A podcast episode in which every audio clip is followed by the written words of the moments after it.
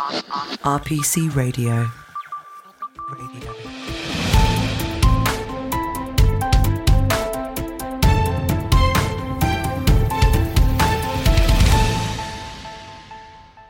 Hello, and welcome to Money Covered, a podcast from RPC aimed at those dealing with complaints and claims in the financial services sector.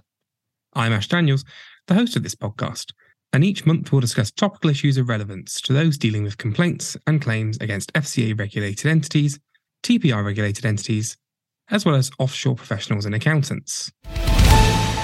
Good morning, good afternoon, good evening, whatever time you might be listening to us today. Welcome back to Money Covered. We've had a brief hiatus while I was off trying out a different role, and that was being a dad, which involved lots of nursery rhymes and cartoons. So I'm very pleased to be back having an adult conversation and learning a bit about liability driven investments today with my guest, Rachel Healy. So, Rachel, thanks for joining me today to talk about the new, or at least new to most people, certainly new to me, world of liability driven investments. So, for starters, and in a nutshell, what is liability driven investments or LDI for short? Well, that's probably an impossible question to answer, Ash, but I'll give it a go. So, if anyone first... can, you can. So I think the starting point is that LDI or liability driven investments, as you say, is a investment strategy. It's an investment strategy adopted by final salary or sometimes called defined benefit pension schemes. Those pension schemes which most of us are unfortunately not in a position to have and guarantee you a level of income in retirement. And LDI as a strategy comes about because final salary pension scheme trustees are trying to invest a large amount of money in order to provide pensions in the future. Pensions often decades, maybe even a century going forward. And as a result of that, they have a number of investment risks that they have to think about inflation, interest rate risk, and longevity. So simply, longer people live, the more expensive it's going to be because you have to pay them for longer. The lower interest rates are, the more expensive the modern day, present day value of the pension is because interest rates help if you can put the money somewhere that you can get a return on. And the higher inflation, the higher the present value of your pension as well, because pensions in a defined benefit world try and keep up a little bit with inflation. So it costs you more money. So these pension scheme trustees have this issue of trying to invest this money to see far, far into the future and try and be in a position where they can meet the liabilities in the future. Now, if you are a risk averse trustee, then what you would do is put all of your pension scheme investments into bonds. And the, perhaps the best bond known out there is the gilt or the government bond, effectively loaning money. And the reason why investing in bonds is great for trustees is because it broadly matches the inflation and interest rate risks that I've referred to. So ideally, they put all their money into a bond type investments because that means that they are matching their assets with their liabilities. So they're not sat there worrying about whether or not they're going to have enough money in the future because if inflation changes or interest rates changes, the bond investments that they made should broadly mirror those changes. However, unfortunately, most final salary pension schemes have a large deficit. They have a huge hole to fill. So putting everything into a bond is not brilliant because it means that that deficit is unlikely to come down in the near future. And the pensions regulator doesn't like that. See BHS, see Carillion, not happy with huge pension deficits. So as a result, pension scheme trustees have to invest in riskier assets, equities, other types of investments, so they can get a return, try and make up that deficit. And it's probably fair to say the employer quite likes that too, because it's not having to put in a whole load of money. But the problem of having to invest in riskier assets is that they can go up and they can go down, which means your deficit goes up and goes down, and the employer's balance sheet gets in a rather difficult state. So from year to year, the deficit might be bigger or smaller, and as a result, their balance sheet might be not looking as as good as it might otherwise. So as a result, the trustees have, have this dilemma. They want to invest in bonds to make everything safe, and try and match the investment risks of the future. But at the same time, they've got to make up the deficits. They need to invest in a risky way. And incomes at this point LDI. And in broad terms, what that does is pretend you've got more bonds than you actually have. Another fancy financial term for pretending you've got more bonds is leverage. So they effectively leverage their bonds that they have, pretending they've got more bonds. So they're matching their assets and liabilities from the balance sheet point of view from the employer, whilst at the same time investing in lots of whizzy other investments so that they can try and make up that deficit. Hopefully that makes sense. It is rather complicated. No, I think that well, that's great for me. It's obviously something that we didn't deal with very often before. So for me, it's it's really interesting to learn a bit more about it. And on that topic, I guess it's safe to say that most people hadn't heard of LDI before. And I guess my question is, we've seen financial crashes before. So sort of, what's the difference this time around? Yeah. So this time around, why has LDI become part of what everyone understands? When if you ask most people at the start of September 2022 what is LDI they'd have looked at you and and wondered if it was a new funny social media abbreviation that they hadn't heard of. So at this point enter Liz Truss and Kwasi Kwarteng uh, who produced the not so mini budget on the 23rd of September 2022 with the benefit of hindsight we'll all say there were so many um, unfunded tax cuts as a result of all of those unfunded tax cuts, as the markets saw it, the cost of government borrowing, i.e., gilts, as we referred to earlier, went through the roof. Effectively, the financial market said, Dear UK government, you're going to have to borrow a lot of money to make up the gap that you're creating from these tax cuts. I am therefore going to put a what some people have called a Muppet premium on your gilts, and hence gilt yields went through the roof. As a result of that, what pension schemes have done with LDI is bet against increases in gilt yields, increases in inflation, increases in interest rates. So, as a result of the fact they were in sort of Las Vegas gambling terms, losing their bet. As a result, the counterparties to these LDI strategies said, You're losing the bet. I don't trust you've got enough money. Give me some collateral i.e., give me some assets to prove that you can pay your bet off. So if you're in the gambling casino, they might want you know the keys to your car or the keys to your house so that they know that you're good for the bet that you've made. The problem was for for pension schemes facing this dilemma in the latter part of September and the early part of October 2022 was that they had to find cash quick. And the quickest way to find cash was to sell gilts. However, all that did was put more gilts into the market and increase gilts yet further, and ended up with what was coined the doom loop, whereby sell more gilts, gilt yields go up, more collateral calls made by the counterparty to your LDI strategy, sell more gilts, gilt yields go up. Just kept going round until the Bank of England intervened. So the reason we're hearing about it is because of a mini budget. Yeah, very short tenure for Liz Truss, but certainly long impacting, I guess. And never good when a pension scheme or initiative has doom written into it or reference to it. It's not a good start. So you mentioned earlier on it won't directly impact the schemes that you or I are likely to rely on, but so who do we kind of consider? Who are the, you know, the sort of the claimants that you might see if if any claims were to be brought? Yeah, so LDI, as I said, is all about final salary pension schemes, the investment strategies used by final salary pension schemes. And it's probably worth saying after the mini budget that pension scheme deficits fell because gilt yield actually means it's a lot cheaper for a pension scheme, a final salary pension scheme, to go to an insurance company and what's called buyout, effectively hand it over to an insurer for a premium and say, you deal with it going forward. I don't want it on my balance sheet as an employer. But the problem with the LDI crisis, as it's been called, is that a lot happened over a short period of time. And over that short period of time, if you were more heavily invested in LDI type strategies, you may well not be as well funded today as you would have been had you not invested so heavily in LDI. So I think the starting point will be actually what is the loss? Is there a loss there? And that's going to be quite difficult and require some actuarial input to, to value that. So for me, that's sort of the hundred million dollar question is whether or not people can find losses. And if there are losses, is it going to be the employer who's first and foremost interested about it? And this is why this actually this question is quite important because a lot of people off the back of the LDI crisis were worried that all of these pensioners in the country were going to totter down to their local CMC or, or law firm and bring lots of claims because they'd have lost their pension in quotation marks. No one's lost their pension off the back of LDI. Who has lost out, if anybody, is the employer who may well have to make a level of contribution to the scheme that they might not otherwise have had to make at that level had LDI had the scheme not been as highly exposed to LDI as it was. So who's going to bring these claims? Well, it will be the employer and the trustees because they're the ones with the pension fund. They're the ones saying, why on earth did I go into LDI at this at this level? If I hadn't, I wouldn't actually have, you know, I'd only been putting in 10 million this year into my pension scheme rather than 15. I guess my next point would be it seems like quite a well established practice. It's been going on for for many, many years. And the mini budget last autumn was obviously quite unexpected in its content. So don't want to throw around the sort of the blame word, but you know, is is anybody really to blame? Is it just a kind of you know number of elements coming together to cause an unfortunate situation? I guess.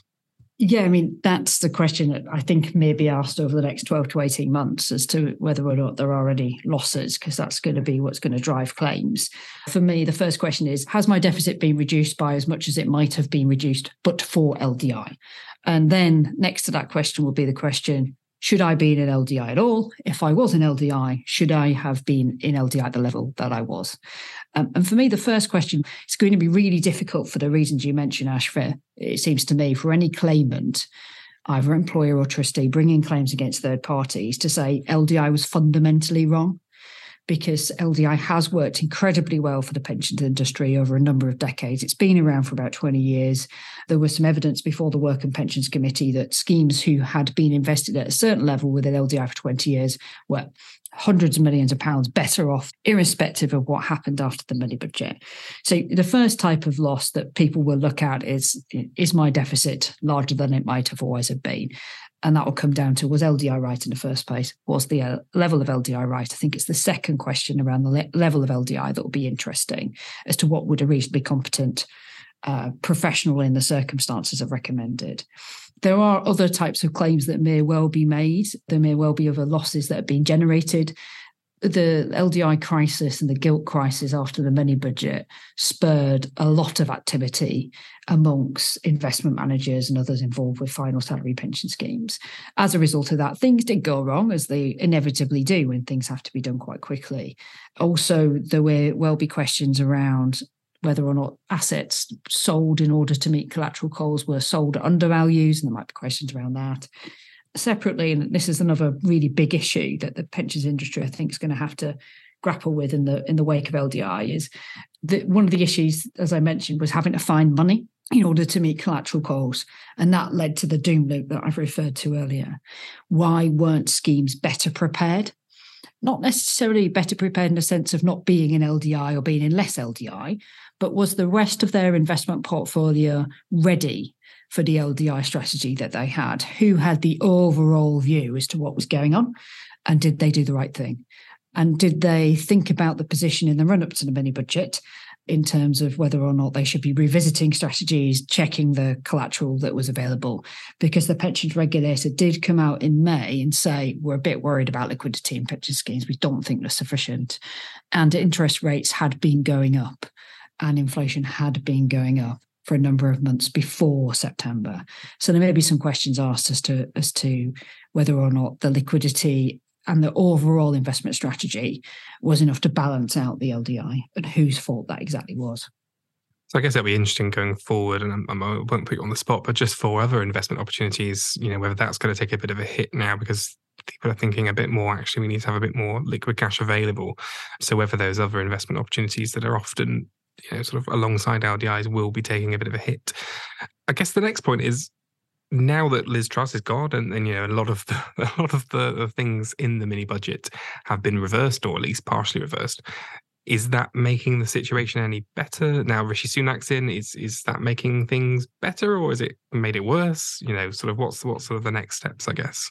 Yeah, so I think for pension schemes, the end of last year was very, very busy for the trustees and the advisors involved with them in order to sort out the destruction and the wake of the LDI crisis in order to ensure that their investment strategies made sense. And for me, we're now in a period where the trustees of pension schemes, who are the ones primarily responsible for the investments made, they are having to revisit their investment strategies to check that they make sense going forward. Not only that, but given that there had to be sales of assets, etc., that they may remain invested in line with their statement of investment principles. Because if they are not, and the market turns again, they may well be blamed for not having sorted themselves out. So at the moment, we're in a period of everyone working out what happened and putting everything back in order. Um, and that's really at the moment down to the trustees, who are, as I mentioned, primarily responsible for the investment strategy, but also the actuaries who assist the trustees, both in their role as the appointed individual scheme actuary, but also as the what's called a fiduciary manager, who assists the trustees in relation to the investments made and the monitoring of the asset manager. So they're busy at the moment, to say the least, in order to work out what to do going forward, make sure things are all sorted out, and to consider whether the LDI strategy is the right thing at the level they've got, having gone through what we did last year. So that's the sort of the trustee side of things, and that's kind of day to day running. But what about insurers? I mean, are insurers sort of making changes? Are underwriters looking at policies and things to sort of look at LDI going forward? Because, you know, I imagine for most it probably wasn't something, as we've mentioned, that was was on the radar before this. Yeah. So the I guess the first thing about insurance, the LDI crisis, is that because of those who are potentially impacted, it is quite a broad classes of insurers that are impacted off the back of it. So, um, trustees primarily responsible for the investments made by a pension scheme. To the extent there's an issue for them, they'll be looking to their pension trustee liability, whether that's a standalone policy or whether it's part of their management liability policies. So, underwriters are likely in that area to be asking around LDI strategies. How did the scheme respond? How have the governance structures been amended in light of LDI in order to ensure that the response is better next time around if it didn't work perfectly in September and October of 2022? So PTL insurers, pension trustee liability insurers are the first ones. We then got professional indemnity because they're the ones who cover the actuarial firms. And so they'll be asking the actuaries, no doubt, around the LDI strategy operated by the schemes for which they are appointed and acting. And also, no doubt, asking questions around what I've referred to earlier as the fiduciary management services, these services that have really burgeoned in actuarial firms over the last five to 10 years, where they take on the responsibility from the trustees for the purposes of monitoring the investment strategy, trying to corral that investment strategy to a certain extent. So, PI underwriters will be asking questions around LDI when it comes to the actuarial risk. And then we've got FI, so financial institutions, which is tends to be where the investment managers sit. And those are the investment managers who made the investments um, under the mandate that they were given by the trustees and often the actuaries in support. They'll be considering whether or not LDI impacts them. It's probably fair to say that, in my experience, it's more likely to be the larger asset managers that are impacted by LDI, but the more SME side of the business may well also be impacted. So underwriters will be looking at from there. So the interesting thing about LDI, it does impact such a wide class of business that it's really important whether you're PTL, PI, or FI to make sure that you understand and ask the right questions when it comes to LDI. Brilliant. So I think just one final question from me, really. It seems sort of, and it was probably because I was at home with a one year old watching lots of CBeebies, but there wasn't an awful lot of commentary because I think, you know, and also the, cabbage tended to take a lot of the spotlight of the news at the time. So, you know, what are what are people saying about this? With sort of what is the industry saying? And uh, sort of obviously there's there's quite a lot of people who will be impacted, the pension regulator, Bank of England, individual firms, but sort of just, you know, a kind of a high level overview of what you think sort of the, the, the market is responding to this. So I think the immediate response was to come out in defence of LDI. Uh, the pensions regulator came out with a statement in late September, October, defending LDI, and the FCA has done in similar terms. So no one's saying that LDI is fundamentally wrong, which is why I don't think claims about it being fundamentally wrong are going to have much prospect of success. But I wait to see what expert evidence is produced in that respect. In terms of the other immediate impacts, we saw that LDI managers increased the collateral that they required and reduce the leverage. So there were some immediate responses to that. The pensions regulator also came out in a further statement towards the back of last year, uh, really in relation to governance from trustees. So, one of the issues was the speed at which all of this was happening because gilt yields were increasing so quickly. There were there were lots of collateral calls within small spaces of time, and trustee boards weren't really geared to respond so quickly. And as a result of that, the regulators seen that and said, well, actually, you know, you, maybe you should have a waterfall of assets, you know, what you're going to sell quickly. Maybe you should have a smaller group of people who can make those decisions rather than you know, going to 10 different trustees. And maybe also you should have a credit line from the employer. So uh, all of these things that happened in the wake of the LDI crisis, and we saw certain schemes responding in different ways. The pensions regulators obviously looked at that and said, "Well, okay, these are the things you need to start thinking about." So we've seen an immediate response to it in terms of where it might go going forward, I can't see LDI being removed as an investment strategy. I do think there will be some more care and concern around it. But for me, one of the most interesting things that was said in the wake of the LDI crisis was from the FCA. And the FCA came out and said that the circumstances leading to the LDI crisis were extreme but plausible. The FCA perhaps a slightly different view as to whether or not foreseeability and remoteness works in this area, having called it a plausible event, albeit extreme. So uh, we'll have to wait and see. I think that the next year or so is going to be really interesting in terms of whether or not we see any claims. I think if if um, employers who are responsible for final salary schemes have a corporate event going on, for example, a sale um, or the the scheme is up for what's called triennial, triennial valuation, where they get valued every three years, the assets and liabilities, then that's the sort of trigger where we're more likely to see potential claims. But no, let's wait and see.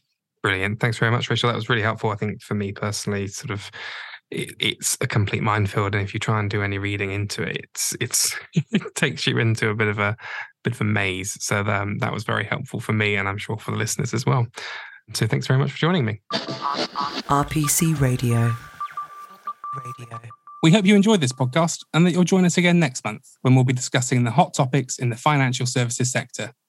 Please do click to subscribe and be sure to check out our other RPC publications at rpc.co.uk forward slash perspectives. Finally, many thanks to today's guests, as well as everyone behind the scenes at RPC that make this podcast possible.